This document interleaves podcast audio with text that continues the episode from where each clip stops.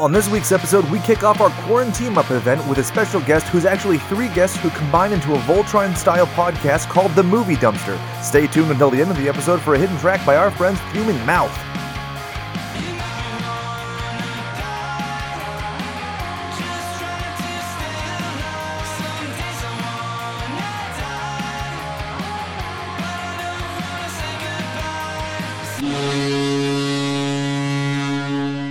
Ding dong, you're dead. And this is Slasher's Podcast, a podcast about movies and more for those who love horror. My name is Jake, and with me for the first time ever are my friends, the Movie Dumpster Podcast, Joe, Sean, and Connor. Introduce yourselves and say your names so that you can imprint on our impressionable listeners so they know who's talking and when. Hello, my name is Joseph Lascola, and that's probably not how I'm going to be talking throughout the rest of this podcast. I'm Uh, Connor. Oh, go ahead, Sean. Uh, I'm I'm Sean, Sean O'Rourke. I'm Connor. And Joe, was that your phone voice or your FM radio host? I can't tell. But that was my voiceover voice. Did you guys read that? I think Movie Phone is down to one employee. Yeah, it's fucking Kramer. Hell yeah. Fucking love that idea.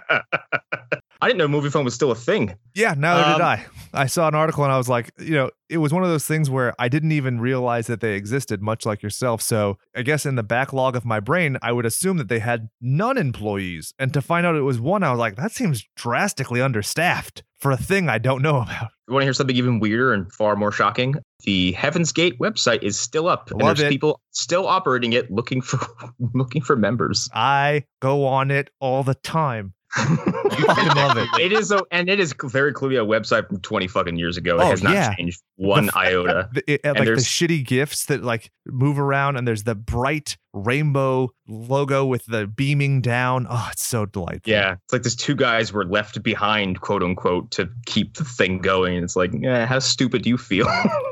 dude i don't i mean i've certainly fallen out of a lot of true crime stuff after becoming a dad but i love heaven's gate like on the idea that you would call your friends like let's go joe odie sean odie connor odie movie dumpster podcaster odie and then cut your own balls off is pretty amazing to me and then buy a bunch of Nikes and die in them. isn't it great Oh my god. i made a meme about that because in the movie ghost world thora birch says if he's so crazy how come he's wearing nikes and so i put yeah it's pretty sweet not to toot my own horn, but I was like, this is not this is gonna be very funny to the people who understand it. But the fact is that it will never get the metadata to be as popular as it deserves to be. It's so, extremely gentlemen, dark joke, and I appreciate it. what movie are we doing this week? well, this is part of our double feature with you guys. So today we're doing House, and then we're going to be doing House Two. The second story Yeah. on your show. Yes. Now, quick thing. How does House from 1977 relate to House the Second Story? Because obviously we're reviewing the Nobuhiku Obayashi film tonight, right? Um. Nobody? Okay. You I just think scared I the watched piss the out of me wrong for a movie. second. I really loved the apprehension. I was like, yes, it worked. I Oh. told my wife I was was going to like, do that, and "Oh, she was like, no." "That's fucking stupid." And I was like, "It's going to be funny." Uh, Just you here's, wait. here's why it's kind of funny because uh, I I've been hit in the head too many times. My memory is shit. So yeah, there's a chance somebody could have said like, "You were watching House Sue," and I would like, "Sure, House." That's the one with the cat painting, right? Exactly. No, sh- no, Connor, it's not. So you guys have 81 butt fucking episodes, which are rad. I have to say, I w- kind of wish that I had done what you did and just made it a whatever movie podcast because your range goes from Rawhead Rex, Home Right. Alone 4, Taking Back the House, Yeah. Equilibrium, which I refer to as Ray Bradbury's The Matrix, Dungeons and Dragons, And here's a very important one. I recently regaled our audience with an anecdote wherein I went to warehouse movies and I was like, I'd like to buy a copy of The Guyver, buttfucker. And he said, Matt Guyver, and I never trusted anybody in a store ever again. you know, And you I, reviewed Mark Guyver 2, which proves it's real. I just heard Yep. this story when I listened to you guys today. Yeah. I was so 'Cause- vindicated yeah, to see it. I was that like, guy was- yes. He was like, "You mean Mac Guyver?" And trust me, I've had the same experience with people where they're Son of like, a "I don't know what you're bitch. talking about. What do you mean Mark Hamill turns into a cockroach?" It's awesome, right? It's hope that- crazy. Oh man. I hope that guy's listening to this like, oh motherfucker. I, I guess he's right. They do exist. So good. And so uh, I'd like to point out usually I'm a very competitive guy, but I've listened to almost every one of our overlapping episodes. So I will peddle you guys shamelessly because we've overlapped and both done episodes on Bad Taste, 13th Warrior, Demonic Toys, Santa's Sleigh, and Valentine. So if you didn't get enough from Slashers, go on over to Movie Dumpster, listen to those, and then come back to us, rate us, review us, subscribe. And then if you have time left over, you haven't re- gotten carpal tunnel syndrome from doing that on your phone, then go over to help those guys, right? That's a good. We're good with Yeah. that? But yeah, I'm sure they're both varying opinions as well. Oh, You- yeah. You, can Yeah. get two cell phones and you know do one on each hand. You sure Yeah. can. Well, you you got all the fucking time in the world now, don't you? Seriously, and it's, if you imagine how productive people who are ambidextrous are, because they don't have to Mm. have one hand driving the wheel and then doing the other. They're just like, oh.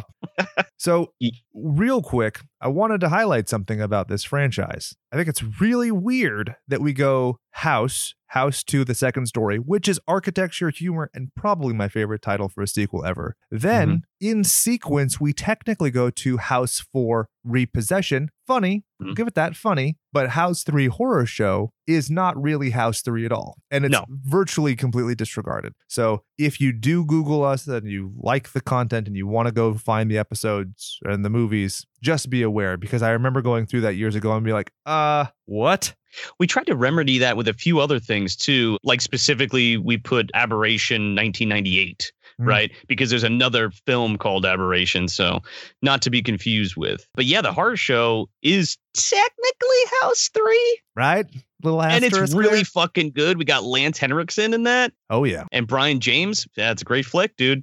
Will Hendrickson show up for anything if you just like dangle a five dollar bill in front of his face? he's very uh, when i met him because i had just met him at monster mania this past one he was just super fucking cool and down to do like whatever as l- maybe if the money was there or if he felt like it you know Raw what i mean dog question mark uh hey man down to clown yeah I was like, 'cause But, after uh, his Pumpkinhead three and four appearances, he was like, I was so ashamed of those movies that I escaped a Q and A by curling on the floor, my hands and knees out the side door.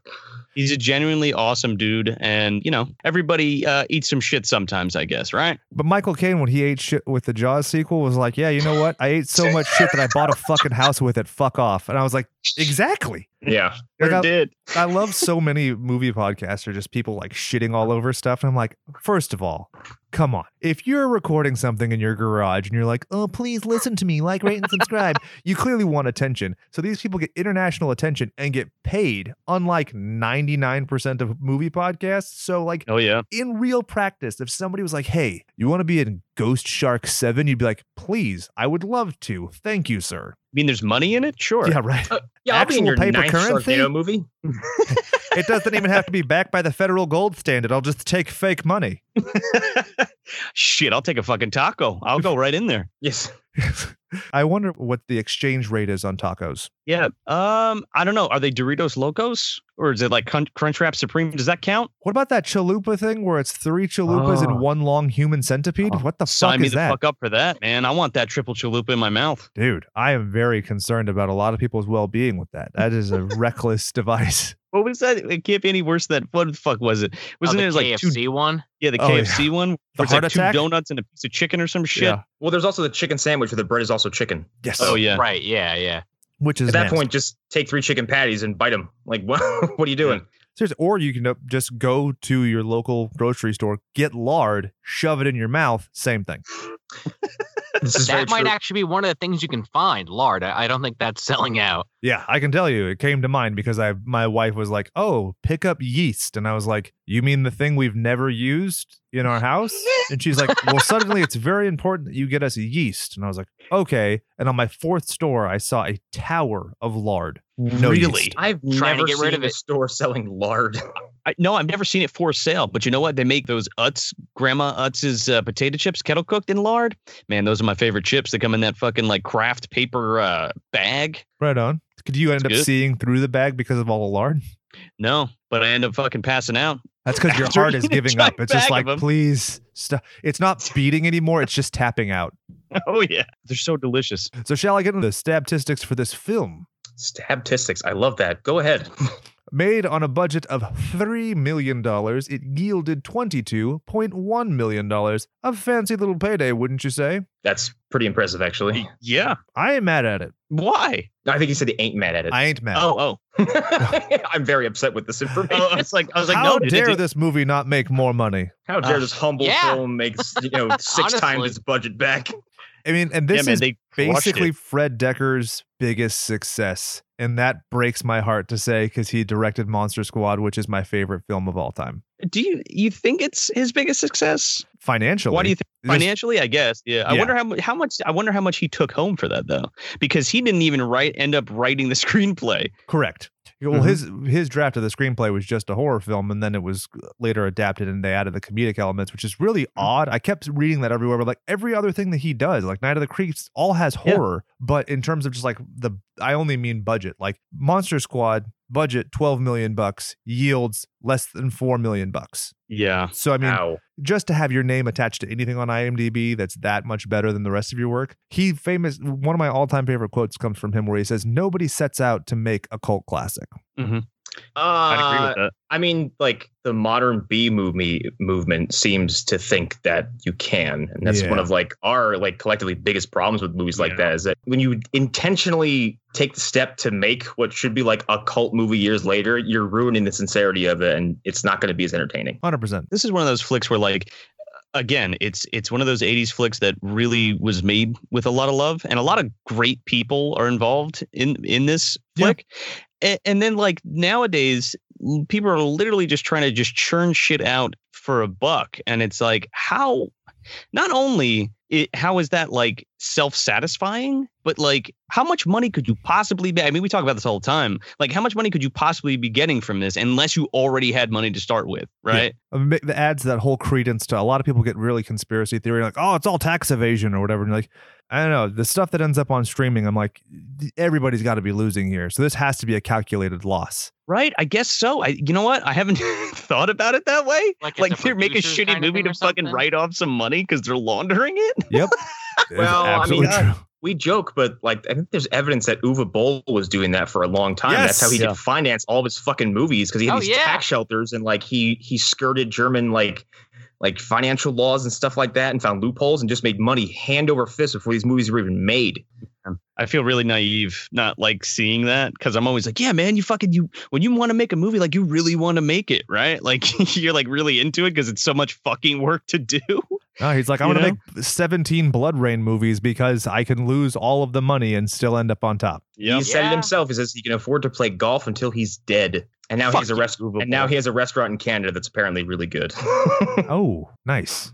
Now, the way I would describe this film, tell me if you guys agree, it's kind of in the mouth of madness meets once bitten. What I mean by that is like, there's a lot of can really good see it. character effects and shit. And then it's also got this weird, I don't know what vibe you're going for in the rest of it and tone, but then it has this cute little ending and it's like, goodbye, Yeah. It fucks right off at that ending right? scene. that needs to be a dream sequence where at the end of it you're like, Right? oh, everything's fucked and he's in a worse position in like an insane asylum. But it's like, nope, we're all just happy. I See? found my keep boy. turning to the Where? Left and like the top is still spinning. yes, exactly. we had mentioned it before like when fred originally conceived this it was like a a, a twilight zone kind of episode where Yep. he like went hard in on like v- uh, vietnam war stuff right and then when ethan wiley got hold of it and wrote the screenplay he like added all that comedy stuff but that's what got the film made right Weird, so right? steve miner like read that script and was like this is fucking great let's do it And what's really interesting, so to your point, it's after he sees the Twilight Zone anthology film and he wants to do this movie as a part of an anthology of a bunch of stuff. So really it makes sense how it was so bare bones, but it's like it's such a generic story in so many ways where you're like, why do you have to give story credit for that at all? It's just like, oh, a writer who's sad in a house. I'm like, that's everything. Well, yeah. I mean, the the crux of the story, I feel like, is that Vietnam, like dealing Yeah. with the like the the uh, PTSD, um, and then the wackiness like overlaid on that. You know what I mean? Yeah, it's a, g- a very tense juxtaposition. and I Mhm. think it's because you basically dismiss it with the happy ending. Like all I did, like wh- I pulled my headphones out of my ears after I finished watching this movie again. I, I kind of lowered my head and I was like, not one person's gonna ask how the fuck that kid didn't age. Like They're just gonna be like, "Oh, he's got Gary Coleman disease. Whatever. Fuck off." But like that that's was my thing. It's like it's it has a happy ending with a little bow on it, but like I can imagine that dad going like, "Let's go home." The cops there is like, "No, you're not. You have so many questions to answer. Oh, like yeah. you're sitting right here." he's like Oh, he's going to jail, dude, for sure. it's like all the Where'd you get kids who that kid came back from? after Thanos' snap, and they're like, "Oh, what? I'm five years old still." Yeah.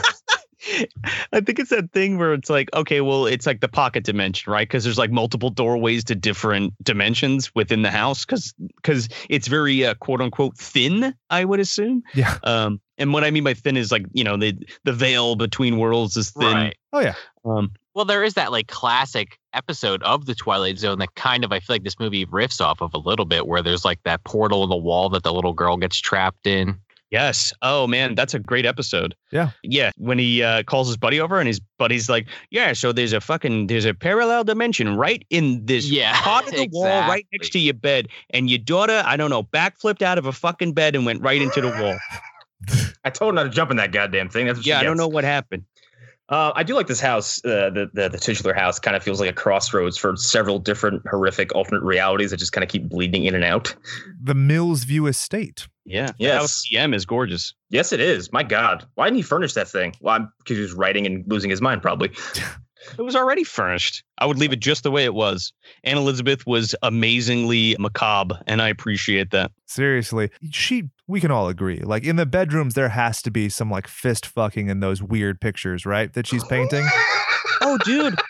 To come to come back to your uh, in the mouth of madness reference, she's that fuck. She's the fucking lady from Happy Gilmore with her Right. with her husband on the ground. right? yeah, With the tentacles. With Where the did the tentacles tentacles, and the- come from? With And the the, husband fucking in the sa- basement tied up. the sadomasochist fucking like leather chains and shit. As soon as I said where did the tentacles come from, I felt like an Asian girl in an anime from the 80s. yes. Jake made an Um, anime reference. Take that, Brian. The tentacles actually, like the first one came out, I was like, is he being attacked by xenomorphs? Look at that tail. Right? Oh yeah, it does look like that. So well, she plays this part the little bit she's in, and she's in what, like maybe three scenes in the whole movie. maybe. Like she's got like it's kind of weird that she does it at the same time, if this makes sense. Like she's very heartwarming or heartfelt, but also like that smile she does in the one flashback is really creepy. Eerie, right? Dude, yeah. she's fucking batshit, dude. Like when their kid disappears, she's just like, "Oh, that's a hell of a thing." Yeah, right. Yeah, Hell of a storm. She's like, I told Well- you, bitch. That's basically her attitude. yeah. the house. It was the house. sure was. Fuck you. yeah, exactly. So the competition for this film, it came out February 28th, 1986. Two weeks before you'd had Terror Vision, the week before you had The Hitcher, and then th- the week this film came out, the only film that beat it was Pretty in Pink. So that's a pretty big accomplishment, I have to say. Yeah, Yeah. I mean, you, you're going up against John Hughes, dude. Like, right? you're And then going down. in the weeks that followed, the only other horror films that came out were Nomads, April Fool's Day, and Critters. So, I mean, really, in terms of your competition for this style of horror film, April Fool's Day is kind of your best competition. And I'll be honest, like this movie, in my opinion, way better than April Fool's Day. Oh yeah, for sure. I'd agree with that. I know I've seen April Fool's Day, but it was also like when I was younger and I just grabbed all the holiday themed slashers from the local video store that I could. So it's just in there in my memories, like among like Mother's Day, Happy Birthday to Me, and like all that other stuff. Super generic. It's like we just did an episode on it for the April Fool's Day uh, month thing that we did. And I got to tell you, I was like, all right, this is fine. But like, I think that I kind of did myself a disservice because like my favorite holiday themed horror film is My Bloody Valentine, the original. Oh And we yeah. had just Yeah. done Yeah. that. And I was like, this is what it should be. This is what Canadian underground horror should be, motherfucker. and then I see this thing and I'm like, fine, Yeah. Uh, Critters is better than April Fool's Day. 100%. Easy. Yeah. There's a reason why it spawned a franchise that would just never die, even with that No. stupid series they released on Shudder. God Uh, damn it. Did you see the new film Critters Attack? Nope, because I saw the shorts and I gave up. Oh my Is goodness. it that bad? like uh it's terrible and Yeah. and i thought three was bad like i'll watch three any day of the week compared to that fucking film like Ouch. dee wallace comes back and she's a fucking bounty hunter or whatever fucking pass dude like no thank you Only time I want to see D Wallace come back is to shoot another St. Bernard. Am I right? that, that'll- that's the only thing that makes sense to me So the runtime of this film, 93 minutes. Do we love it? Is it easy breezy, beautiful cover girl? Uh, Huh. yes. I looked up, I I looked down like at the runtime when it was halfway through and felt like I just started it, but didn't feel like it rushed. Yeah, it's very brisk and it just it's it's snappy. I think is the the word I used. It's comfy. You could edit it a little tighter, but I don't think that you have to lose any of the substance. I think that everything is really well done. And I even like the meddling neighbor stuff. Usually that stuff gets really tired really fast, but also it's fucking Norm from Cheers. So of course I'm going to like it. That He's is great. His introductory scene is also so funny. I couldn't wait for him to come back around. When he walks up to me, he's like, "Yeah, she died. Terrible lady. Awful. Heartful of piss. I'm sure someone murdered her." He's like, "She's my aunt. Heart of gold. Love her. Had her over for dinner once. She was fantastic." And then he acts like he doesn't know who he is, but has this tattered ass copy of his book that he's been carrying around with him at all times. Yeah, that he just keeps in his back pocket just in case he ever runs into the fucking writer. Like you have those fans on Instagram and shit who like reach out to you and try and be like totally nonchalant. Like I've had people be like, "Oh yeah, um, here's this one thing that you like referenced. I don't know, episode seven, uh, you know, 24 and a half minutes in. No big deal or whatever. But this is exactly what you're talking about. I'm like, you could just like be a fan. Like it's it's fine. Oh well, I yeah, think totally. they're making fun of that a lot in this movie too, kind of like that, because he's almost like a Stephen King esque character. This the main character in this Yeah. film. For sure. Yeah, he's a horror writer. Yeah. which is where most of my in the mouth of madness reference kind of comes from that and the creature effects but i mean just the idea of like the sensational that little vignette that they do like it's so perfect when they're doing the book signing because that could be belabored Yeah. so butt fucking much but instead they're like it's quick it's brisk it's over and you get background information on the character because you find out he's Yeah. divorced and it's just snappy Mm-hmm. uh, which Uh, who wh- who's that? Frau in line? yeah Mindy Sterling. awesome She's like, "Oh, I love your wife. She's on that fucking uh, soap opera I love so much." And he's Never like, "Yeah, we're miss an divorced." episode So directed by Steve Miner, who famously Friday the Thirteenth parts two and 3 Mm-hmm. Mhm. Here's where we get a little bit questionable. Now he was a second unit director for Night of the Creeps, so we have to give him a little bit of an extra credit. But then we have to take that credit away, and then we just burn this man's effigy as he is responsible for Soul Man from 1986. You might remember where the guy does blackface by taking tanning pills to get a black Oh, scholarship to yeah. Harvard. oh. Yeah, I always forget about that film, and then someone mentions it, and I'm like, yeah, uh, That's okay. a thing. Yeah, I actually saw like a war of words recently because Spike Lee had like just tr- trashed the movie when it came out, and the gal who played the love interest in the movie was like, he didn't even see the movie, he shouldn't be talking, and I was like, oh god, like I, I read Uncle Tom's Cabin, I don't know where I'm allowed to say, I'm too white, I hate that I'm reading this article, there shouldn't be comment sections, leave me alone. Oof. Yeah, that's uh yeah, no. But then to go back in the positive, we have that he did the pilot episode for the Wonder Years, Warlock, Mm-hmm. kind of Love Warlock. Halloween H2O, but then you have Lake Butt Fucking Placid. So there you go. I feel Oh like shit. we've at least Oh. broken even when it comes Well, to you him. left one film out there. Day of the He Dead. sure did. Well, there's that, but uh, Big Bully, Ah, yeah. which- 1996. which also opens. Well, maybe not opens, but basically opens with fucking Rick Moranis trying to sell a book, with a very similar scene, except nobody wants to buy his book, Yeah. uh, and they're just not at all. asking like, "Where's the Stephen King aisle?" It also ends in horror. like the end of the film Yeah. is like shot like a horror. Oh yeah, the end of Big Bully is like it is a Cape fucking Fear. yeah, it's a, Yeah, it's a straight up. Cape Fear chase sequence. in a cave. Yeah, I'm a big fan of Tom Arnold. Uh, People gave him a lot of shit, but I just recently rewatched True Lies and he's delightful. Yeah. No, he's great in that film. And so we had referred to it earlier. The story, Fred Decker, the screenplay, Ethan Wiley, who, I mean, household name, right? Everyone. The director and writer of Elfman, starring Jason Weeman Acuna. Everyone. no one. what in the what in the hell did you just say to me? Yeah. I was lo- I did a deep dive because I was like, this guy's career is vapid. And then I was like, oh. I, I hung out with Shane Black and Fred Decker though, out. and I wrote House 1 and 2. and he also wrote music on the Jason X soundtrack, Jason Jam, and X is the loneliest number that you'll ever slash. Dude, fucking pass. all of this is all of this is painful. I hate Jason X by the way. what? I I, hate also I hate don't it. like it. Okay, holodeck scene. Tell me that's not gold. Okay, yeah, redeeming factor. There you but go. um, That's if I not have even- to, How could that redeem the whole goddamn movie? no, like it's, it's, a in a redeeming in a vacuum it's quality. fun. Yeah, it's fine that way. But um, I mean, If I had to stack it next to Leprechaun in Space and Hellraiser 4, Hellraiser 4 all the way. That's fair. I'll give it Uh, yeah, that. but definitely Leprechaun 4 is better than Jason X. Well, yeah. Ooh. Ah, Yeah, I think I'll have to agree. We did that on the show for a bonus episode, and I think that I'm very one of very few people who would agree according to the analytics. But yeah, I, I think I'll agree. I, I don't Here's know. my man. question: Is that the one where they finally call him Lubden? Because we're still trying to figure that out over on Movie Dumpster. No, I don't think it Dude. is. I think it comes after that. I see. We were trying to figure that out. All I know is that somebody it's in the pisses on comics. him and he goes into his dick Yes, and then and then bl- bursts out of this man's dick, and that's enough for me. yeah, it's pretty awesome. He also has the uh, lightsaber, which is great. A lightsaber shillelagh. or some shit. I need Oh, to yeah. see this fucking movie. What the You've fuck? never seen it? I've only seen the first two, He actually gets giant at one point. Oh and uh, the the one when he goes back in the hood. I've seen that one, the first one. Oh, four is fucking is something else, dude. Yeah, I, I, I've already expressed my disinterest in Leprechaun. So when he was going to space, I was like, yeah, no, I think I'm good forever on that one.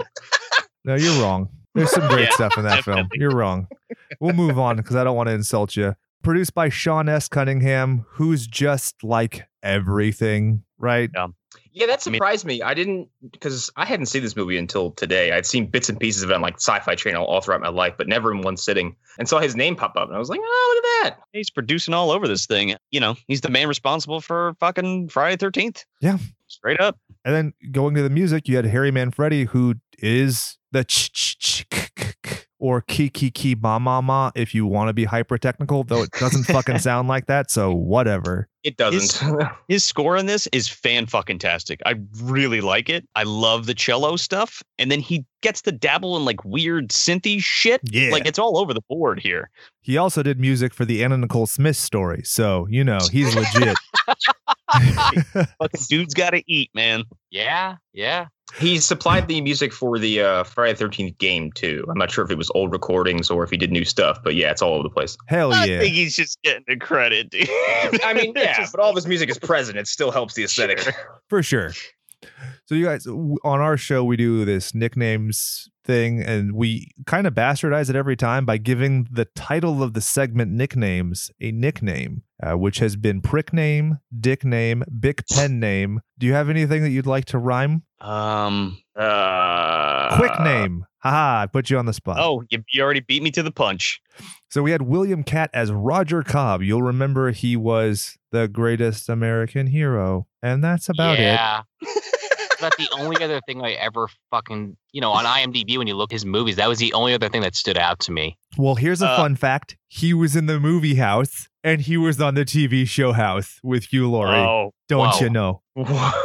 blowing my mind. That's awesome. He does have a face where it's like, I've seen you somewhere before, but I can't figure out exactly where. He aged like molten shit on ice because Oh no. literally I saw his profile picture on IMDb and I was like, who the fuck is that old honky and why was he in this movie? And I was like, oh my God, he starred in the movie. Oh no. The only thing I know William Cat from besides House is House Four. Yeah.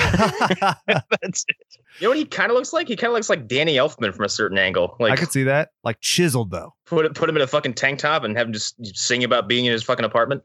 I mean, And it was like tan. a even half. argue, I would even argue that he's like Andrew Robinson's fucking like distant cousin.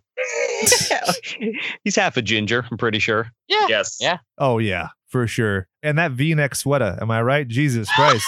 Save some sex appeal for the rest of us, cocksucker. Am I right? What the fuck were they thinking with that? That is the deepest V I've ever seen in my life. Jesus. Who is Christ. he trying to impress with that sexy bod? Me. God, I've got the klept over here. I'm sitting here masturbating. My His neighbor, fiance came out. apparently. and She just fucking burst out laughing. She's like, "What the fuck is he wearing?"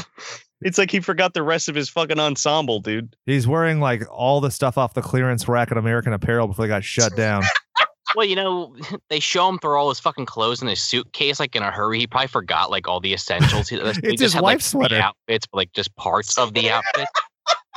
he like forgot the undershirt and the tie and the cummerbund. He yeah. just has this shitty sweater. I mean, Yeah, maybe maybe he just disappear. doesn't give a shit. He does spend most of his time in military fatigues. from Yeah, a he certain remembers point the forward. military fatigues, but he forgets like a fucking undershirt. Yeah. What- And but he leaves in a rush, right? You think that stuff was already at the house, TM? It might have been. Maybe. It's his aunt sweater. Yeah. That's Pulled it the off the subplot whole I thing. want to explore where he's just going through her shit. Right. Oh, man. Trying on grandma's clothes or, or Aunt Elizabeth's clothes, rather. and trying to like charge it up with like the static quantum energy to see her remote viewing or whatever the shit. Also, he did voices in Animaniacs, Batman the Animated Series, and Batman the Brave and the Bold. So, Whoa, wait, who is he in Batman Brave and the Bold? oh, he's Hawkman. That's a good show, by the way. Everybody who doesn't know what it is, it's fantastic. Arlie Ermy shows up as uh, Catman at some point. Interesting. But yeah, you have a lot of guys who are like, ah, well, my face is too recognizable as this thing because, you know, he's kind of a bit part actor by that point. And then you do, do voice acting. Just use your rigid, not acting voice. I feel like a lot, a lot of these actors and actresses do a ton. Like when we go to look them up, it, they just got a ton of voice credits. Yeah. which is, I mean, good for them. You know, it's just strange. and you know not great i mean let's be No. honest like when it comes to the dc animated stuff we basically it's like we need you to sound like a cracker with a stick up your ass can you do that and they're like yes i can Thumbs that's up. the character right so for a nickname for him i was just going to call him the greatest american hero i know it's super wordy but like the only other movies i thought that he was in he's tommy and carrie until he gets bucketed in the head oh That's buckethead right. i'd like That's to call him right. buckethead There you go. perfect Jar. Yeah. Okay. so then we have George Wendt as Harold Gorman. Can you call him anything but Norm? Is No. it physically possible? It's fucking Norm, dude. It's Norm. he played Norm in seven different shows Cheers, St. Elsewhere, The Tortellis, The Simpsons, Wings, Frasier, and Family Guy. Wings God, I forgot with about Tony Wings. Shalhoub. yeah, that's it, that's inescapable. It's it's like we refer to we do that with plenty of like characters that show up in the movies we watch for the MDU stuff. Like they they are just the one character they played that one time. oh yeah, but especially George Wendt. Yeah, yeah. Yeah. He, did you know he's the uncle of Jason Sudeikis? Boom. Now I no know. idea. Didn't know that. I didn't either. I had to do some deep dives because after Richard Mole, I have basically no trivia for the rest of the people in the movie. oh, good. I have a few. Okay, good. So Richard Mole as Big Man, he famously Scary Movie 2, and his most iconic character ever, Dementor in Jingle All the Way, clearly where Oh, yeah. J.K. Rowling stole the nomenclature for her bullshit little Harry Potter thing, right? Dude, she dogged that and she dogged Troll, man. The Yeah. original Troll. Yeah, Harry Uh, Potter. For Richard sure. Mole Richard Mole is also Esteban in Evil Speak, and that fucking movie's amazing. And he He's also is the angry fisherman or whatever the fuck he was supposed to be in Ghost Shark that lives in a fucking lighthouse. Wow. He's also Death and King Midas in Dante's Inferno, which if you haven't played that game, Oh, fucking okay. rips. He's awesome. So did Oh, anybody yeah, have Richard a Mole's nickname great. for him? Um, he for a second reminded me of a character from Night Court who I couldn't remember his he name. is The that fucking- character from Night Court. He is. That's what I thought. I haven't seen Night, Night Court in so fucking long. I mean, I have a nickname for him, but it might not play to your audience. But he already had a nickname on Movie Dumpster. Which is drumroll. Gunnar Hansen, man. Yeah, oh, dude. He's he's a reincarnated version of Gunnar the White. Okay, I'll take it. If, if if we need to explain that, we're sorry. You have to go listen to Yeah, 80 you're gonna have to go episodes of listen- Movie Dumpster listen. to understand that This is- reference. This is like Listen trying to Movie explain Dumpster. all- yeah, this is like trying to explain all the Marvel current continuity in one breath. Hashtag It's like shameless what- plug. Yeah, it's like trying to watch like Batman vs Superman. what Um, the fuck's happening? Here's 11 Who's billion lore things you remember for the next three hours. Who's a white of okay. What Fucking Big happened Ben, to his dude. mustache? He, he's basically just like Jesse Ventura from the fucking Predator. Oh, Oh, my yeah. god. That's very good. sexual tyrannosaurus? I ain't got time to bleed. Yeah, I think Big Ben is ju- I mean it's, I it just fits. It's Yeah. perfect. We'll At some stick point, I with thought he called him McBain. Uh, and I'm like, Yeah. you fucking kidding me? Because he said Big Ben, but I heard McBain. it. I like that Big so Bane. much better. Yeah, so he's just weird to call McBain now. I'm gonna stick with McBain. yeah, that Alright. works. Uh, then the last person I wanted to talk about was James Calvert as the grocery boy, and he had a very limited acting resume, but I did see that he played bag boy in Remington Steele, so he's very obviously a character actor. That's it. Oh, we we also do get a cameo, and I, I didn't write down this guy's name, but you guys might know who I'm talking about. Mm, I do. The real estate agent is the fucking Oh, yeah. Mater D from the Sedgwick Hotel in Ghostbusters. Sure is. oh, Oh, shit, I was- yeah. I was referring to Officer Creighton Duke. Yeah. Well, Oh. well, him too, right? well, that that dude's name is Michael Einstein as Chet Parker, and he's the Sedgwick Hotel guy. yeah. But yeah, Cop Four is fucking Is- Creighton Duke. Stephen Williams. He's like motherfucker, Jason Voorhees, I've been motherfucker. hunting Jason Boys for 20 years, even though nobody's ever seen me or heard of me. Come here, I'm gonna break your fucking finger. I should be Tommy Jarvis, but instead I'm a guy who likes fingers. I'm hunting Jason Voorhees. Go away. what are you talking about? Who hunting him with? Oh, speaking of Jason Voorhees, the stunt director for the film, Kane Hodder. Yeah, dude. Really? I, now, when I read that, I thought he, I was like, "Oh shit, he's in the Big Ben outfit," but he just was the coordinator for everything. Yeah. And I read that he did it for the second film too, but I I don't know Mm-hmm. what, to what capacity. I, I mean, he handled the stunts. He's coordinated the stunts. Basically, he took credit for people falling down. Yeah. Well, you know that guy, he falls down the stairs at least two or three times. William Cat did his own fucking stunts for that. Yeah. When he falls down the fucking stairs. He really did? Yeah, he Huh. was. He like is proud of it. He's like, "Yeah, I fucking yes, I, I that was me falling down those Yeah, stairs." threw myself. I almost killed myself. Good luck replicating that here with a stunt double, right? right? We also have uh, Steve Suskind, who plays the dude from the beginning of Friday Three, the dude with the mustache that's like eating the fucking donuts and and drinking the orange juice and shit. The guy who sticks the clothespin pole right into the camera and looks directly into it. He's like, "This is 3D, Yep. right? Oh, yep, there shit. we go." Oh, How Yeah, rad. he- Yeah, he's uh, William Katz, like I don't know, publisher. That's Okay. the guy. He's like, he's like, hey, Willie, and you're gonna write that fucking book about Vietnam? That's stupid. Don't do that. I need a horror novel.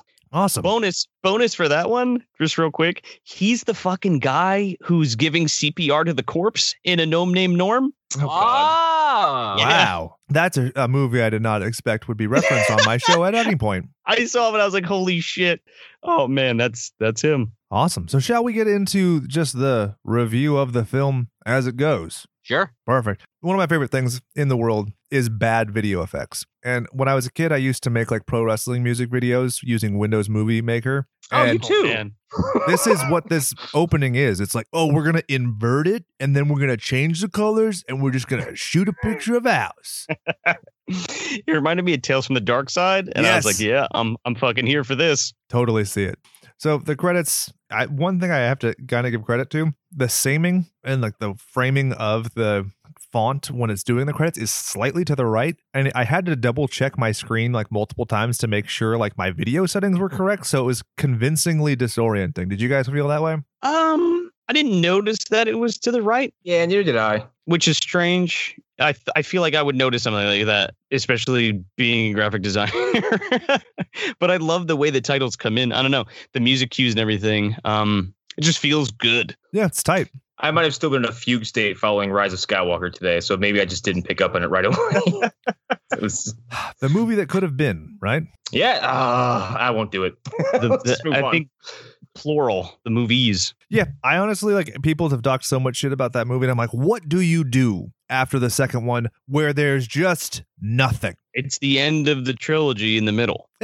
Basically, Basically. there's nothing to like. Kylo Ren is now overly sympathetic, and he's victimized by the fact that Rey is just indoctrinated, and so Mhm. she goes off to be in a fucking cult because oh, bad guys are bad because reasons. Though none of the politics are described, which I'm not complaining about because I've seen the fucking prequels and I don't need more space politics. But you get my point and then the big bad is dead and the hero is dead and she's just a girl who i'm supposed to agree with because she's diametrically opposed to the bad guy who as aforementioned is sympathetic right You got me, dude. cool I mean, there's nothing left to say, and I love The Last Jedi, so so we'll move on because i can go i could prove you wrong i could change your Uh, brain about the last jedi because Ah, nah. It hurts I'm my soul. sure to I'm dis- so tired of talking about Star Wars. Also- and trying to convince people that that's shit. i'm a star trek guy so like i don't have you're never gonna get me it's kind of like arguing with people with religion where like, people are like it always gets to the point where it's like well you just need to believe like you just need the faith i'm like but that's not objective reasoning and it's the same thing when No. it comes to star wars fans a lot of times it's like well come on like, didn't you feel like the mysticism of the force i'm like no no no no no no no no no no no There's one part of that whole butt fucking movie where I felt the force, and it's a kid with a broom. That's it. Everything Uh, else Broom is like, Kid's the worst. Fucking broom kid, go away. Broom Kid's gonna show up in episode ten with a lightsaber made out of a broom handle. I love I it. have no, I have no Jedi training, and that doesn't fucking matter anymore because anybody can use the Force or whatever. So the boy on a moped shows up, or bag boy as he's known in Remington Steel, and he just goes into a house and he's so eager to get out. He's like, "Oh, I'll just I'll collect my money later. Peace out, no worries, bye." And then he's like, "Oh, well, I better go investigate nothing." He's like, uh, Miss, Ho- Miss, Miss, what's her name? Hooper, Hopper? I forget what the fuck it is. It's Hopper because it's supposed to be like Toby Hopper. Toby Uh, Hooper. Hooper, Oh, yeah. Hooper. Yes, Yeah. I guess it is. I think. Hooper. Yeah. Oh, yeah. I think so. Because yeah, there's a Craven on the fucking uh, realty sign outside. Yeah, Exactly. right. li- little references. He's just like walking around her house, and he's like, "All right, uh, it's creepy in here. I'll go. Oh, wait a second. I think I hear something in your bedroom." I hear an Oh. ominous knocking sound. What's that? And, what's uh, that repetitive thud? It's the fucking changeling, dude. I couldn't tell if he was just a bad actor or if he was trying to play like he was slightly entranced. Could you guys did was same issue? Nobody. Uh, It's- maybe it's yes, and that's both. Okay, cool. I mean, unless unless there was something where like it was odd that she didn't greet him at the door like unless there was another like an interaction that he would have with this woman and that's why he goes to investigate otherwise he's just like yeah okay uh, going to your room now like I always do to fuck you for my tip. oh dude granny van dam's up there Oh, right before she hung herself Yeah. but she you hung can't kill herself Granny because Van he's Dam. not She's hung. Am I unkillable. right?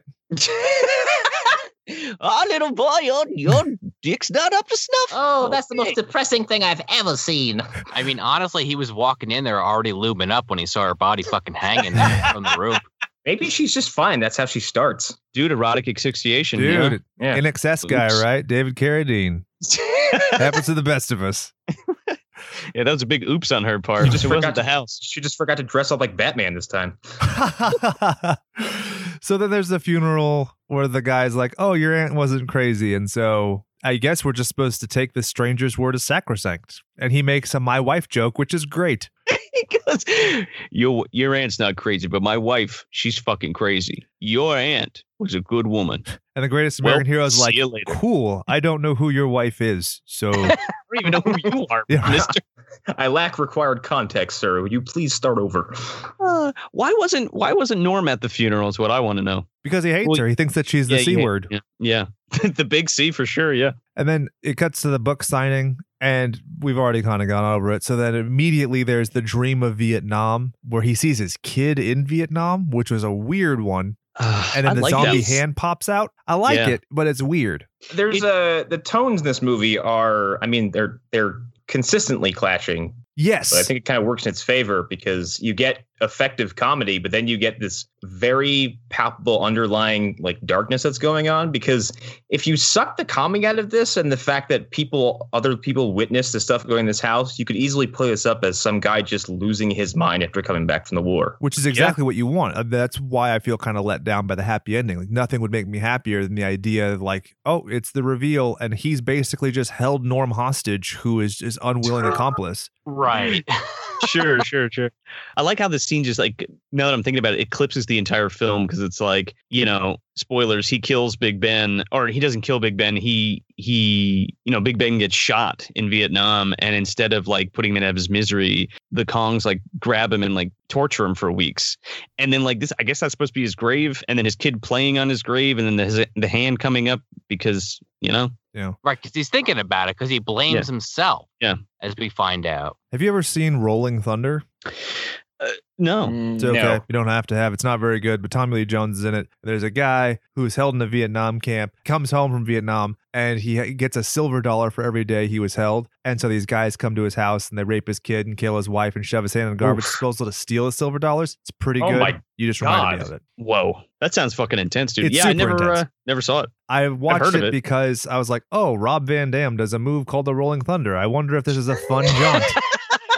nope. Wait a second. Rob Van Dam's not in this movie. Exactly. Hey man, there's a uh, wooden roller coaster in Six Flags Great Adventure in Jackson, New Jersey, called Rolling Thunder. So hey, it the name goes around. Right on. That too. That's probably I- where he got the name from. Much more likely. I also wa- I just also wanted to note in these Vietnam scenes, they also like they, they have this great part too where they turn to the left and there's these puppets playing Russian roulette. It's like a rabbit and some frogs or some shit. Yeah, this fucking lizard man. He's got he's got a gun to his head. Yeah, yeah. Mm-hmm. He then he becomes like a heroin addict on this variety show. It's really fucked up. And you hear in the background somebody singing about sodomy. Yeah. Yep. The Fox guy. Meet the Peoples, everybody. no, I, I totally know what you're saying. I just don't know where to jump in. I'm a big Peter Jackson fan, so I haven't seen it yet 'cause I'm waiting for us to do it on the show. Oh man, no that's gonna be a shit. trip. we should collab because we've been wanting to do it on our show since Bad Taste, but it's like one of those things where you kind of need to charge up interest because nobody downloads Peter Jackson stuff unless it's Lord of the Rings. Yeah. I mean, fuck it. I just want to talk about it. If Yeah. Yeah, yeah. you guys want to do that, I'm down. Fuck yeah. Fuck yeah, fuck yeah. A double fuck yeah. I take your fuck Puppets. yeah and I fuck the yeah. I triple dog fuck yeah. All right. I did not You give can't you triple consent. stamp a double stamp. No. Sorry. No take back. No uh, whatever's. No take back or double take backsies, no erases. Stamp it No blue, make it erases, true. That's what it was. I did not give you consent to fuck my yeah, so I'm very upset right now. Hashtag It's- you too. yikes. Ooh. Yeah. Awkward. Hey, uh, Joe Biden, everybody. There he goes. It Cuts to the aunt's house. Oh, And I like just had a fucking brain aneurysm hearing that name. Yeah. Still recovering from last week. it sucks. That's the worst thing that's happened in this apocalypse. I'm like, you guys fucking kidding me right now? No. So the you find out that the aunt is actually the one who raised the greatest American hero because the realtors walk. I love that he like he wastes this realtor's time so hard. He's like, "Oh, why don't you walk me through this house I've already been in? Why don't you continue talking to me after you've given me a diatribe about selling stuff and taken me to the back house and back? I will tell you I'm not selling the house and have wasted your hour."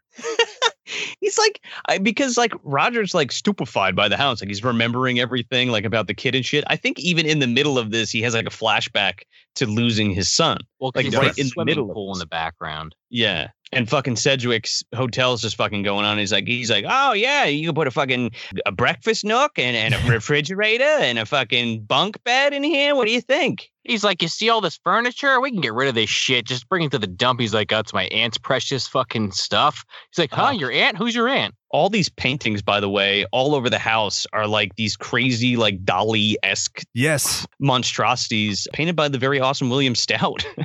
Oh, very cool. yeah. I had I it put in my notes. I put Dolly does Dallas question mark. Love it, dude. No idea. So I like the, I, I love the painting motif in this though. It kind of makes me think of like some of those old, uh, you know, Giallo films that had a lot of that stuff in there. yeah, I could totally Yeah, do that. yeah. The it's good, but it's also rushed. You know what I mean? Where it's like this Yeah, could be a exactly. masterpiece if it wasn't made for the background of a scene where somebody's being choked with leather gloves. Right. right. How many fucking giallo films do you have to see before you could just know the tropes, right? Probably like one, two, Precisely. maybe. Precisely two. So, th- speaking of the artist of the paintings, she's like, "Oh, you better get out while you still can," and she hangs herself again and goes through the floor. I actually really like that effect. It's super hammy, but it reminds me so much of like the ghost of Christmas past. Yeah. No, I love that bit. Um, and at that point, at that point, you're like, okay, so Roger's like what unhinged? Like he's having his non flashbacks, and he's just having visions. You know what I mean? We're kind of still we're still playing into that, right? Like well, it's we all know just the in whole his thing head. with his son at this point because he, Right. like, like you were saying, he has that flashback about his son basically like disappears because he he takes his eye off him for a second, and the last place he sees him is in the swimming pool. Mhm. And because of this, he fucking his life basically fell apart, and his wife left him because the kid's missing. yeah. It it tricked me, Roger. It, it the house it killed me. I killed myself. Get out while you can. We- totally. This is how I became immortal. yeah, we went over the fact that he calls the FBI, and the FBI tells him to stop calling the CIA about the disappearance of his kid. yes. Uh, I don't know. They like hold on him in that shot, and you could just see like the the guy that played him is perfect, and and he just is like, yeah, okay, yeah, uh, I'll stop doing that. Thank He's you. super charismatic. Like it blows my mind he wasn't in a bunch more shit. I yeah, I was thinking the same thing. I, he's fantastic in this film. I don't know. It just works, right? For Yeah. this, I don't know. Completely Yeah. agree. So he goes and then he meets Norm. We've already basically gone over their scene and he talks the about how he gnome. wants to finish his book in quote solitude. Basically, a nice way to tell this guy to go fuck off. It was, Yeah. Please take your tattered ass book, go make some paper mache, get the fuck off my lawn.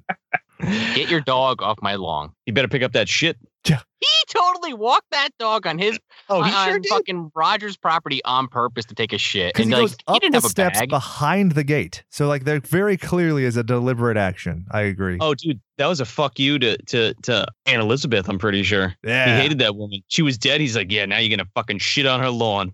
Come out and yell at me now. This is what happens when your fucking nephew doesn't sign my book. Uh, you want some Chinese food or something? Or I'm your biggest fan, but I have this fucking ripped up fucking version of the book. I don't, I don't have like a pristine copy, but I'm your biggest fan. He keeps in his back pocket, dude. It reminded me of the human centipede where the guy takes the uh, sandpaper to his ball sack. It reminded Oh. me, uh, wh- he just has these tattered pages. I'm like, I bet he's doing something inappropriate with that. He's using It's- it for toilet paper with the pandemic. Oh, man. very true. Couldn't make Wiping it over his to ass. Costco. Yeah, I wish I had one. I wish I had one of Roger Cobb's books when I was at that fucking gas station, dude. Oh, no. Referencing the uh, oh Sword We Told Our dear Shakes God! Clown episode. Uh, Shakes a check clown. that out.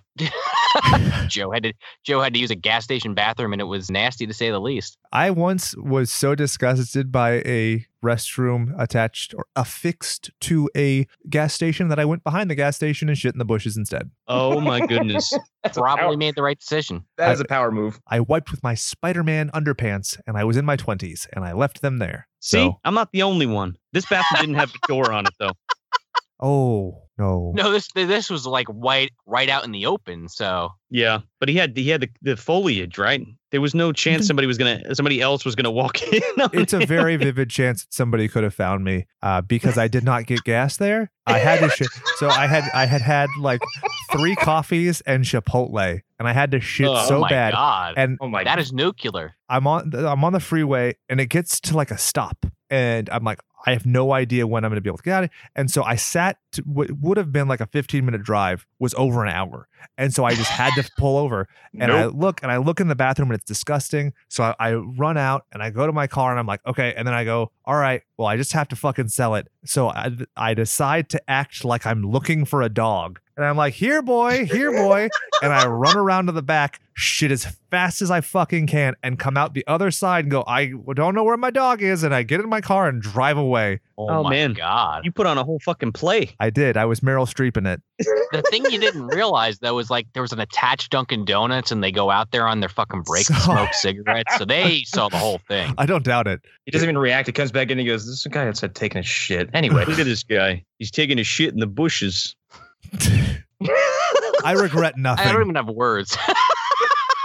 when you put it that succinctly, So he has another Vietnam flashback, and he gets pranked because Big Ben or McBain is keeping a live snake in his cigarette box for some reason. yeah, That's like weird. he's just keeping it in there because he knows someone's gonna ask for it eventually, just to fuck with whoever. Why he overreacts to this dude? It's like a little tiny like milk snake. Well, I, I I would argue in a in a normal circumstances, sure, but you're in the fucking middle of Vietnam. You don't know when you're gonna be shot at at any possible second. You're on edge, like beyond edge. You're already over the edge. I guess I guess that's what I'm saying. Like this little snake is not gonna phase me, right? no, but shouting in the woods where enemies can hear you and shoot you probably would. That too. You know. Well, Speaking of which, fucking- grenade. Well, Mick, Mick Bain's a fucking moron because of this. Because it's just like, yeah, like you just said, grenade because he's shouting and giving fucking Roger a hard time. Well, he's like a fucking big macho asshole too, because he's like, I don't give a fuck. Where where's Charlie? I'm gonna shoot the shit out of him. And then it cuts out, and he's watching his wife on her shitty soap opera, and he's typing, and he sees the ghost of his son out the window. Ugh. Yeah, And he like turns him Jody off with a- style. Yeah, turns him off with a fucking uh, TV remote. Her fucking soap opera sounds like the Calculon soap opera from Futurama. Like it's that deliberately shitty. Because like there's a line Oh, she yeah. has like, I don't care if you just divorced my sister, and he's like, It doesn't matter that I was once a male prostitute. I'm like, Oh, this is Calculon. So Ah, you fucking beat me to that one. So he goes and checks his aunt's room again and doesn't find anything, but then he goes back and then a monster bursts out and rips his shirt. Dude, can we talk about this? I'm per- Yeah. perfectly fine about it. Dude is svelte because when he shows Norm his titties later and he has little scratch marks, I was like, I'd lick it. No, no, no, big oh deal. yeah, man. That's why he's wearing that fucking deep V, man, so you can see that. If I had that chest, I'd wear the deep V too. I'd wear a vest all day. Also, I- I would by the like to way, see the necrosis that is growing inside his fucking body. yeah, this only works to like these dimensions only open up at the stroke of midnight. Oh, in Japan, Within this the movie's house? re- released as Don't Go in the Haunted House at Midnight, which is to try and distinguish it from the 1977 house film. Really? I Yep. wonder why that didn't stick. it's just a sentence, it's not a title. Why didn't you just call it Midnight House? Ooh, I like that. Yeah, yeah, I was that'd be gonna good. say Midnight Hour, but then they have that movie with Harry, Harry Belafonte's daughter, right? Ooh, Yeah. fun fact about Or- Harry Belafonte: the first time he did the Banana Boat song, it was on the Muppet Show with Animal That was the first time he did that? live. Yeah, Huh. big Interesting. fan, big fan of both. Yeah, man, sign me up. That's what happens when Love you grow up watching Belafonte. Beetlejuice on repeat on a VHS tape. I think the three tapes I had when I was a kid were RoboCop, Robin Hood, Prince of Thieves, and Beetlejuice. Man, is that the Kevin Costner one? Yes, it's bad, but I love it. It is a bit bad, but I also love it. It's very, very not good. So there's the moving van that arrives, and it's got all of the equipment for videotaping, and he has it all lined up. And wow, he takes a picture of nothing. And this is where, uh, you know, Norm starts to probe a little bit more because he's seeing the weird behaviors. And he actually swipes Roger's phone book and calls his wife, and he's like, "Hey, lady, you should totally save your ex-husband because he's crazy." And she's like, "Nah, I got work tomorrow." He's, she's like, yeah, he's she's, he's like uh, he's having flashbacks and shit. Uh, he's dressed up like an army guy, taking pictures of nothing in his house. It's crazy. then she's like, "Alimony's pretty sweet. I better go save him." For my missing child. but while he's like talking to this woman, you could see like him being all giddy and shit because he like he's talking to one of his fucking idols. He's like, "Oh yeah, this is uh this is Norm, you know, just just Norm." She's like, "Okay, I don't know a Norm," and he's like, "Well, oh no, no, your your husband's uh neighbor." And she's like, "Oh, okay, okay." Like he, hasn't says it so mentioned me. How matter-of-factly. weird. Yeah, he says it so matter of factly. Like, yeah, I'm his neighbor. What do you mean? We're best friends. I just you know, met him you know yesterday." me. I'm from the uh, Cheers bar down the road. Where Yeah, everybody, knows everybody- your name. Yeah, man. And they're always glad you came too, except Norm. I, I think I mentioned this on the show, but let, I'm going to run it by you guys. My perfect, my dream sitcom would be if Sophia from Golden Girls and Coach from Cheers were like roommates. Oh, That the best show you ever heard of? I uh, I want it. Yeah, I I'd watched want the to shit out of that. I mean, we did get B. Arthur on fucking Curb Your Enthusiasm. It was Larry David's mother. B. Arthur is a fucking I think That's she was national only in treasure. a flashback, but sure. one of the funniest things I've ever seen, and I I have no idea who tweeted this because it was in like on Reddit and they'd blocked out the username because they were just stealing ideas. But the guy's like, if you want any idea how old Betty White is, she was in a TV show about being old 30 years ago. Yeah. Oh my god. God damn That's it. I I think she's cracking open some babies and sucking out some blood or something because Oh. like she is just not changing. damn you, hack man. Can you imagine what it'd be like to be like 90 fucking five? No, I already No. hurt all over my body all the time. But right. But like being alive that long to go through so many different changes of like pop culture and just like changes. that That shit blows my Mm-hmm. mind, dude. Yeah. when I think of somebody who grew up without fucking television using a smartphone now, Oh, It's right. weird. my grandma didn't have a fucking uh, she had an, a literal ice box where Yeah. it was literally like they'd ship ice and And- they'd put it yeah. in a box Yeah, and like that stuff was from like the Three Stooges that you just thought was a fucking like joke, but it was Yeah. like, no, this is what they did. you, when you had to go to the movie theater to watch TV, yeah, crazy right And you, you Yeah, hear I saw people be like, Roger Rabbit. I know how it works. they had the news and the funnies.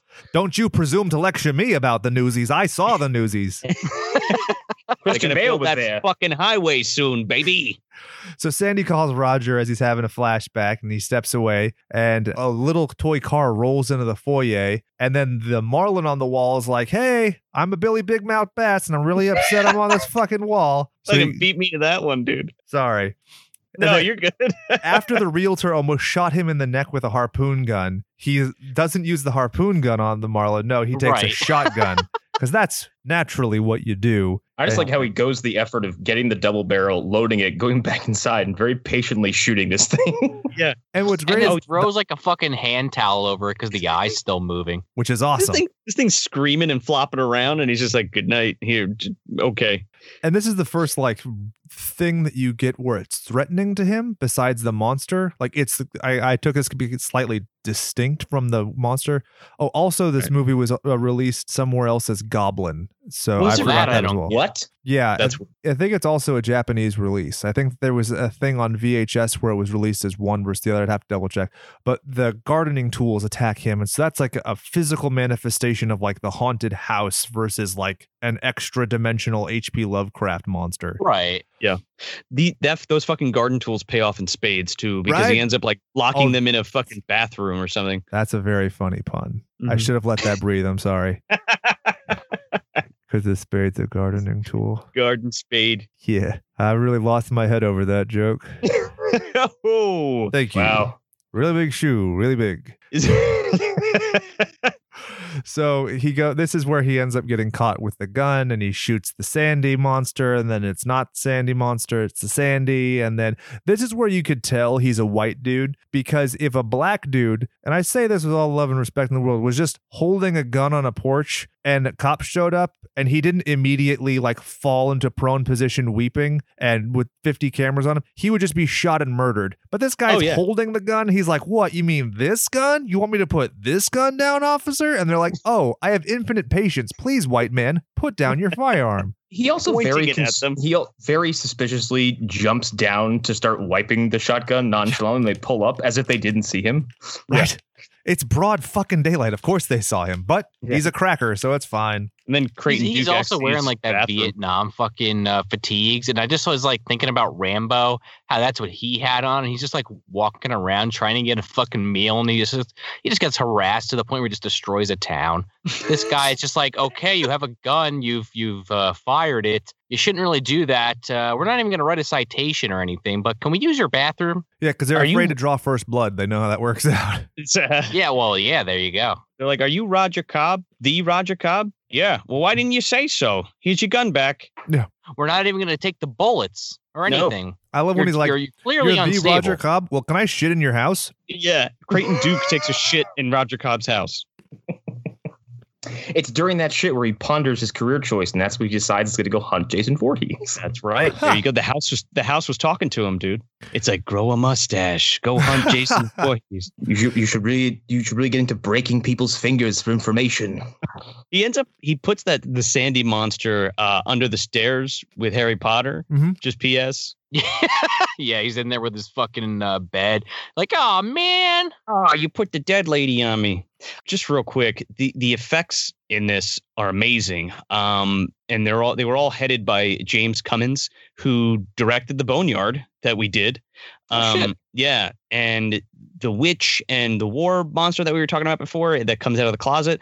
I mean, all of this stuff is all practical and it's just fucking bitching and basically was made in James Cummins' backyard over like four months. Hell yeah! It's just really, really, really cool shit. I just want to talk about for a second. I Well, love in- the poster for the film. One of them that I saw, it actually has the scene because he buries the wife in pieces in the backyard because all the stuff is still moving uh, when he's Yeah. having the conversation with his neighbor who's smoking hot and in his pool and him, totally missed opportunity there.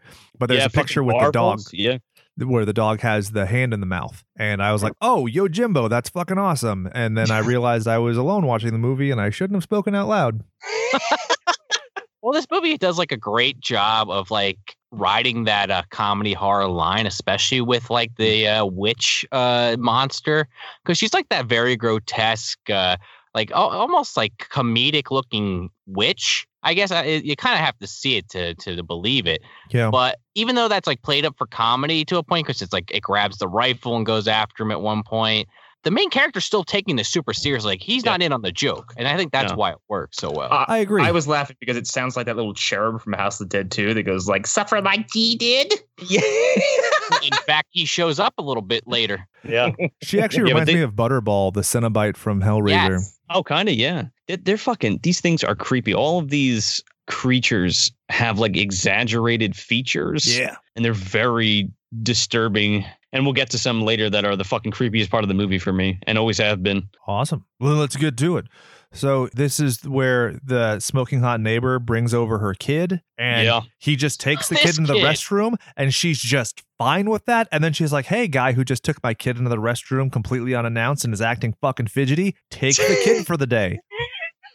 I've seen this movie probably five or six times, and I always forget about this little fucking kid Robert with the big ass ears and the bad haircut. That's Steve His- Miner's kid, dude. His haircut is horrifying. Is it really? Yeah. Steve, what the fuck were you doing? to what your were you kid? doing to that fucking child? He has this rat ass mullet where like the front half of his head is like his bangs are trimmed all the way to his hairline and the back is like just dangling. I'm like, what are they doing to you? This kid's got a hardcore alfalfa fucking pointing up. Yeah, I even put a note about the mullet. Like I have to acknowledge it. I say, "Kid has sick ass mullet and bangs combo." when you're, uh, let's say, he's uh, Joe Exotic in the back and Lloyd Christmas in the front. That's fucking perfect, dude. So then he has another flashback while kid's asleep and Big Ben is shot down and blah blah blah. The mom takes the kid, blah blah. Oh no, this sorry. This is where they go Mm. Oh, up yeah. the chimney to be this with is Saint the part, Nick. dude. Oh my fucking god! This always freaked me out as a kid, um, and it still freaks me out now. There's something about getting that glimpse. Okay, so first of all, these things are like these goblin fucking things with these big giant mouths and eyes. It's all exaggerated and gross. Like my ex-wife, please take her. sorry, I, hey. no fucking idea where that came from. I don't know, man. Rodney comes in and he's fucking doing his thing, pulling out his collar and shit. Dude, okay, I Doing that as a to kid I Lindy. always thought it was so Yeah. quaint the idea of like not getting respect and then I became a dad and I'm like, "Oh shit, he's just speaking. He's not even making jokes. This is just what life is now." yep. so you were saying about the goblins who look like my ex-wife, please. Oh god. I don't know, dude. There's something about like just catching a glim- glimpse of these things because Roger runs up the stairs and catches them just as you like see them just for a second as they're pulling the kid into this room and then closing the door. And then he runs to the door and opens it up, and you see them just as they're pulling him up the fucking chimney. Yeah. I don't know, man. Creepy as fuck. It's effective because it's it's a less is more approach. Yeah, totally. They and don't you just catch belabor glimpses it. of these They don't things. give you the full body shot. It's all in Mm-mm. action. That's one thing that really frustrates me with a lot of practical effects is that people like need to pat themselves on the back and be like, "No, look at it. It's a giant marionette. It's 17 feet." And you're just like, "No, no, no. What do I need Totally. to see? We need the framing. We need the negative Yeah. space. We need those elements." And yeah, it's a fun scene. I- it's also like as a kid to see a kid in peril is way different. Oh yeah, man. Yeah, especially like you kind of get that connection between him and this little kid where he's clearly thinking of his kid Yeah. as he's trying to save it. Yeah. And then he, Oh, like, yeah. he bathes it and he gives it back to the mother and he's like, Yep, everything went okay. Slept like a baby. like you call it an he bathes it like it's Yeah. fucking Well, animal. he's not talking about the kid. He's talking about the mullet, obviously. Yeah, yeah. the animal Yeah. on his head. The mullet is alive. The bo- the body's just a maintenance unit. But then the It's kid really doesn't even Snake. acknowledge It's that this fucking shit Snake from The happens, which I think Simpsons. is great because it's like even this innocent, naive child who has like you know obviously when he tries to show Norm, Norm is very cynical and he's like, no, there's no such thing as monsters. But here's a kid who has all of like the imagination in the world, so it's like if monsters exist, that's the kid who's going to believe it, and even the kid never acknowledges it and just like, Yeah. okay, I'm just going to go home with my abusive mother. Like they took you up a chimney and like they should have technically they like pick the kid up and then William Cat's like trying to pull him down and they lift William Cat up with the kid. Like this kid's getting ripped in fucking half. Oh, that yeah. kid's shoulders Goblins and- are destroyed for life. Real quick fun fact. Uh Jerry Marin plays one of these ghoulies or these they're called little critters and that's the the midget that I was talking about from the being who plays the being who is also Oh. one of the lollipop guild. We God. represent. We represent but are legally distinct in the Lollipop Guild. and the other guy plays a fucking emperor penguin in Batman Returns, Felix Silla. oh Jesus. Ah. They get around. They sure do. so we'll move on. Uh, the they do the thing at the twelve o'clock. Norm is there. They do the picture thing. He tells Norm, "Oh, it's just some raccoons, but we have to kill the raccoons at midnight, not a second sooner." And he's like, "Okay, I'll accept this because I've never even seen a raccoon in a house." And there's the monster, and it whisks Roger away into nowhere. He comes back from nowhere, coddles Norm, and then goes back to nowhere through a window. Which I was like, "This is weird," but I'll go with it.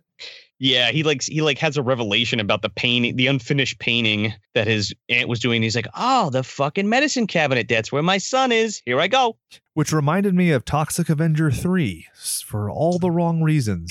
I don't remember the Toxic Adventure 3 at all. He has a flashback to when he was a normal kid, which is not played by the same guy who played him in the original, even though that guy would come back to reprise the role later, and he's in his leotard, unitard, whatever, and he's got the polka dots, and he starts heckling himself. It's not a good scene.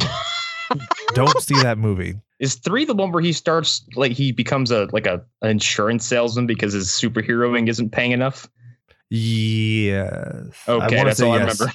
But it- That's the one. where- it was That's all shot in replaced it. tandem with two, which was Yeah. in Japan. And then I think that when he comes back, it's just padded with stuff like that. And then you get Yeah. to four, which is ableist as fuck and super hard to watch. yeah, But I that's still when he think has three the is twin worse. or whatever. Yep, exactly. Yeah. Two, I think he teams up with Kabuki Man, doesn't he? Which is awesome. Kabuki man Yeah. fucking rules. And then Lizard Guy's the third one, right? Yes. The yeah, Yes. or Dragon Guy, whatever the fuck. I'm gonna say yes with an asterisk and reserve the right to amend that at a later time.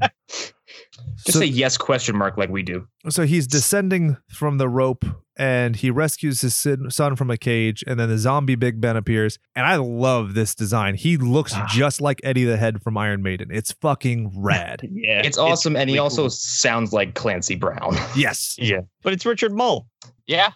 I was I was wondering if it was a voiceover. Also, at some points when they do a close up on his face and he opens his mouth, you can see his regular human teeth Dude. behind his zombie teeth. Well, and Yeah. you could see his uh, black lipsticked lips behind it too, which is a super Yeah. creepy effect when it glints in the sun or the sun in the sunshine. No, in the lights. He's got it's it's not as creepy as when like Donatello opens his mouth and you see a small man in there, but it's still It's it's more like Rawhead, you know, how he's got that Yeah. little mouth in there. Hell yeah. Yeah. And so you gotta love a scene where a guy's being stalked and the guy's saying, Why didn't you kill me, Roger? Which is like, that's odd. Yeah. Well, he should. He honestly should have, man. Like he Yeah. chickened out because He this did. poor bastard got tortured for weeks because he couldn't put a fucking blade in between this guy's chest. the whole catharsis of it is like Ben takes his child because he didn't kill him in Nam when he was mortally wounded and then was tortured by the Viet Cong. Yeah, and it seems that the kid has like from all accounts, he's the same age and everything. So this is- Yeah. equates to a bad dream. It's not like he lost any life. It's not like he was physically tortured. It's just like, oh, I'm fine now. So it's like you just gave a kid a bad dream for a couple of years. Right. It's like like I mean I know this movie was made way fucking after, but like Insidious. Okay. Like when that kid was like in that other dimension, like he was legitimately there for like months or whatever it was, and he was like pretty fucked up when uh, Patrick Wilson went in there and saved him. Yeah, I was gonna say because maybe he just stays the same age because it's like the uh, the pocket dimension. Maybe. But And it's he's also still got like kind of like shit, right? Well, it's also like that kind of thing where it's like, I- I guess the implication is that, like, obviously the house is haunted, but it Mhm. pr- it preys off of your worst fears, and all of Roger's worst fears are like his time at war and Mm. his ex-wife and miss losing his kid. So what was his kid's worst fear? Because I think it was just to Cages. fuck with Roger because he was the main Cages. character. Right, but that's Roger's fear is like, oh, it's supposed to be a reflection of Big Ben, like in Right. the his, cage. his kid is afraid of bamboo, so he was surrounded by oh. oh man, I mean, I guess you could just I write could it off squeeze, as I could squeeze between these bars, but it's just so fucking terrifying. you could just you It's could like just that write scene it off. from like that scene from Hot Shots 2 where he gets all the way out of the cage to get the keys, then goes back in and unlocks the door. oh, so good. I guess they just write it off because it's like you know supernatural haunted house or whatever. You know, Yeah, I mean, Exactly. if you want to, that that probably could be a plot hole, but I think it like the film doesn't work without his kid being missing. right? But it's one of those things where like the kid could have been there for like a day or like an hour. Like we Oh, don't right? No, know. You know what I yeah. mean? And that's one of the things like I kind of there are times where I like vague lore. This just feels unfinished. You know what I mean? Sure, I get you. I don't feel like this was designed to like make us wonder. I feel like it was just like, ah, who gives a fuck? The kid's alive. Let's move on. I feel like an exec was like, "Well, the fucking kid's gonna be alive at the end, right? Right? I just imagine some like very small angry man like a space leaf sprocket with a cigar being like, You're over budget. I don't give a fuck. The kid's alive, we're done. I love how across three different podcasts, three people have come up with the same cigar and, soul and, executive. and another friend of ours, uh, CB Smith on YouTube, also had that same character. Awesome. Everyone has the same mental image of the s- of the same executive. It's hysterical to me. Yeah, man. It's like Satan in all different cultures. Oh, there you go. Horny bastard.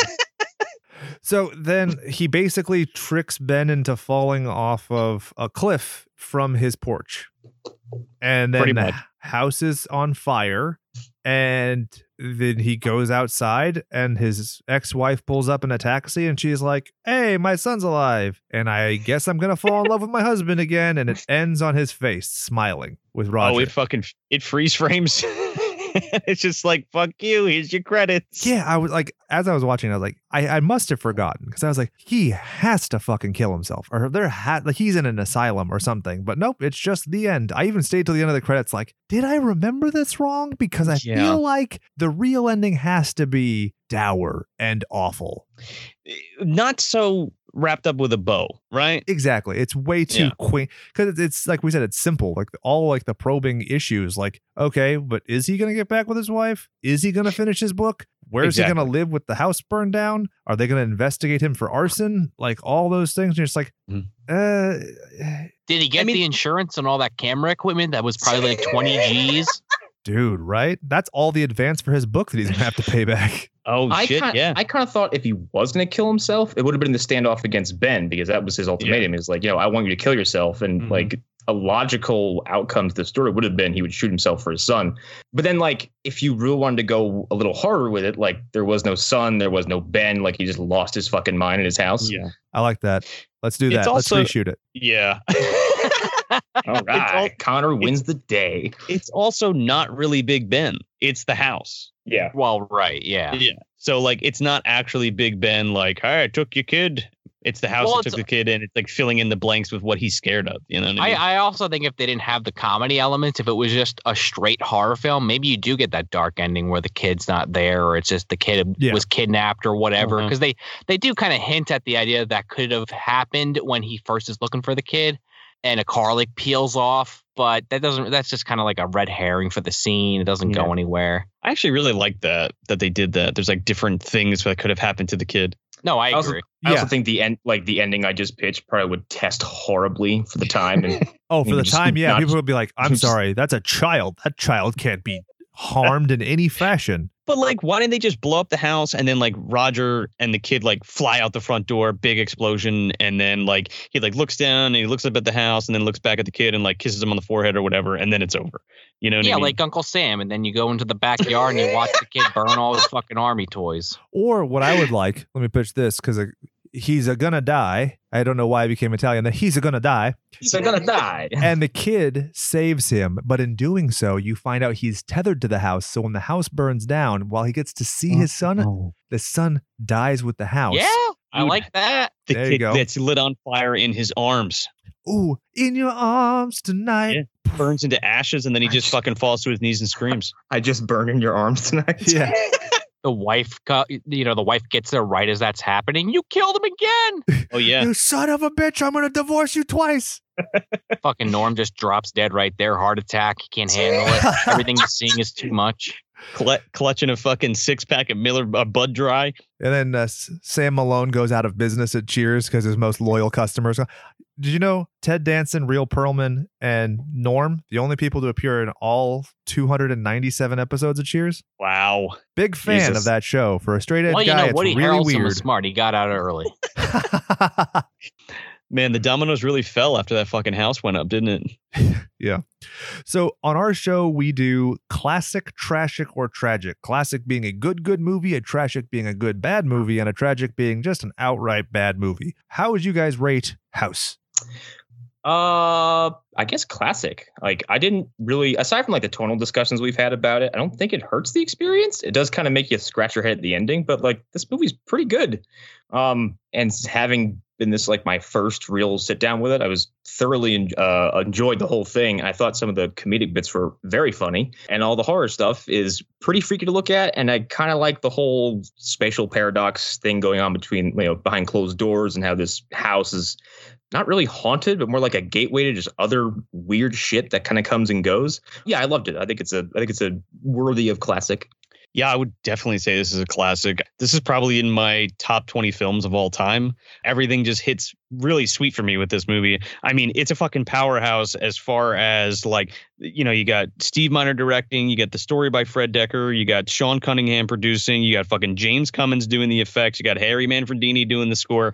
Every everything just meshes so well together. William Katz great, Richard Mull's great, George Wentz great. It it mixes perfectly the the scares and the laughs.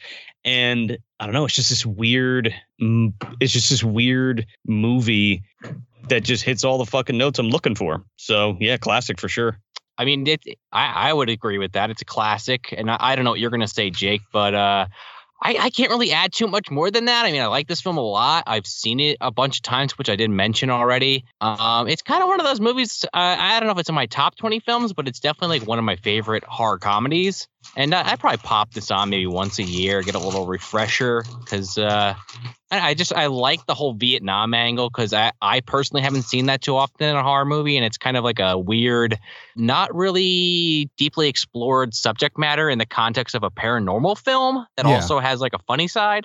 So yeah, classic. Yeah, I think that for me, it's v- very easily a classic in a lot of ways. There's a lot of justifying elements to it, and I think like the tonal issues, I give it a pass on this. I was listening to a Q and A that actually last month's Patreon bonus was April Fool's Day, and there was a Q and A, and they were talking about. I think it's Amy Steele who was like, "Yeah, but the thing is, you go home happy because none of it was real, so you get the best of both worlds, where you get like the gore and the horror, but then you get to leave with like a cleansed palate because you know ah, it was all foolsies, no no realsies. And in this, Mhm. it's like you know it's kind of the same thing where you get the stuff, but you know maybe it's a little oversaturated in my mind in that capacity because I think that's my big issue with the tonal e-, element is I you know I had just seen another movie where it's like oh everything works out remarkably well, but that's my only gripe. I think that everything else is awesome. And quite frankly, I think that the character effects are great. Every character is likable, and the only character who's not likable is not meant to be likable, which is the neighbor lady. And so it's pretty rare for me to find a movie where I'm not rooting for people to die the entire time. Yeah, no, absolutely. So, with that being said, gentlemen, would you please peddle your wares and make sure our, our fans know how and where to find you? you want to go for it, Sean?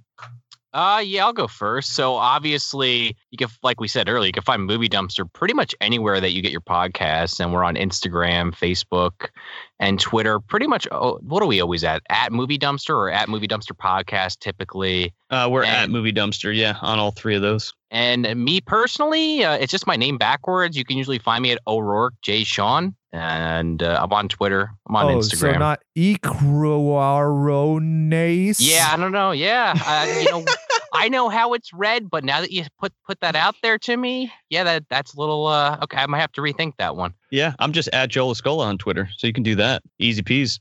Um, Oh, they, did, yeah. they didn't have my name forward, so that was my next logical step was just to put it in reverse. We're on Spotify, we're on iTunes, we're on Android. What else? Podbean. Pretty much, yeah, like Sean said, wherever you get your podcast, you can find us. And then we also do have a website, moviedumpsterpodcast.com. Perfect. With that being said, I would like to thank you guys very much for coming onto our show. And I have to say, I'm very excited to come peddle my wares on your show when we review House 2, the second story. this is really cool. And uh, we can't wait to have you guys on for uh, House 2. Yeah, be ready to try to comprehend the madness that is MDU references. Awesome. Yeah, you got a taste of it today. Hell yeah.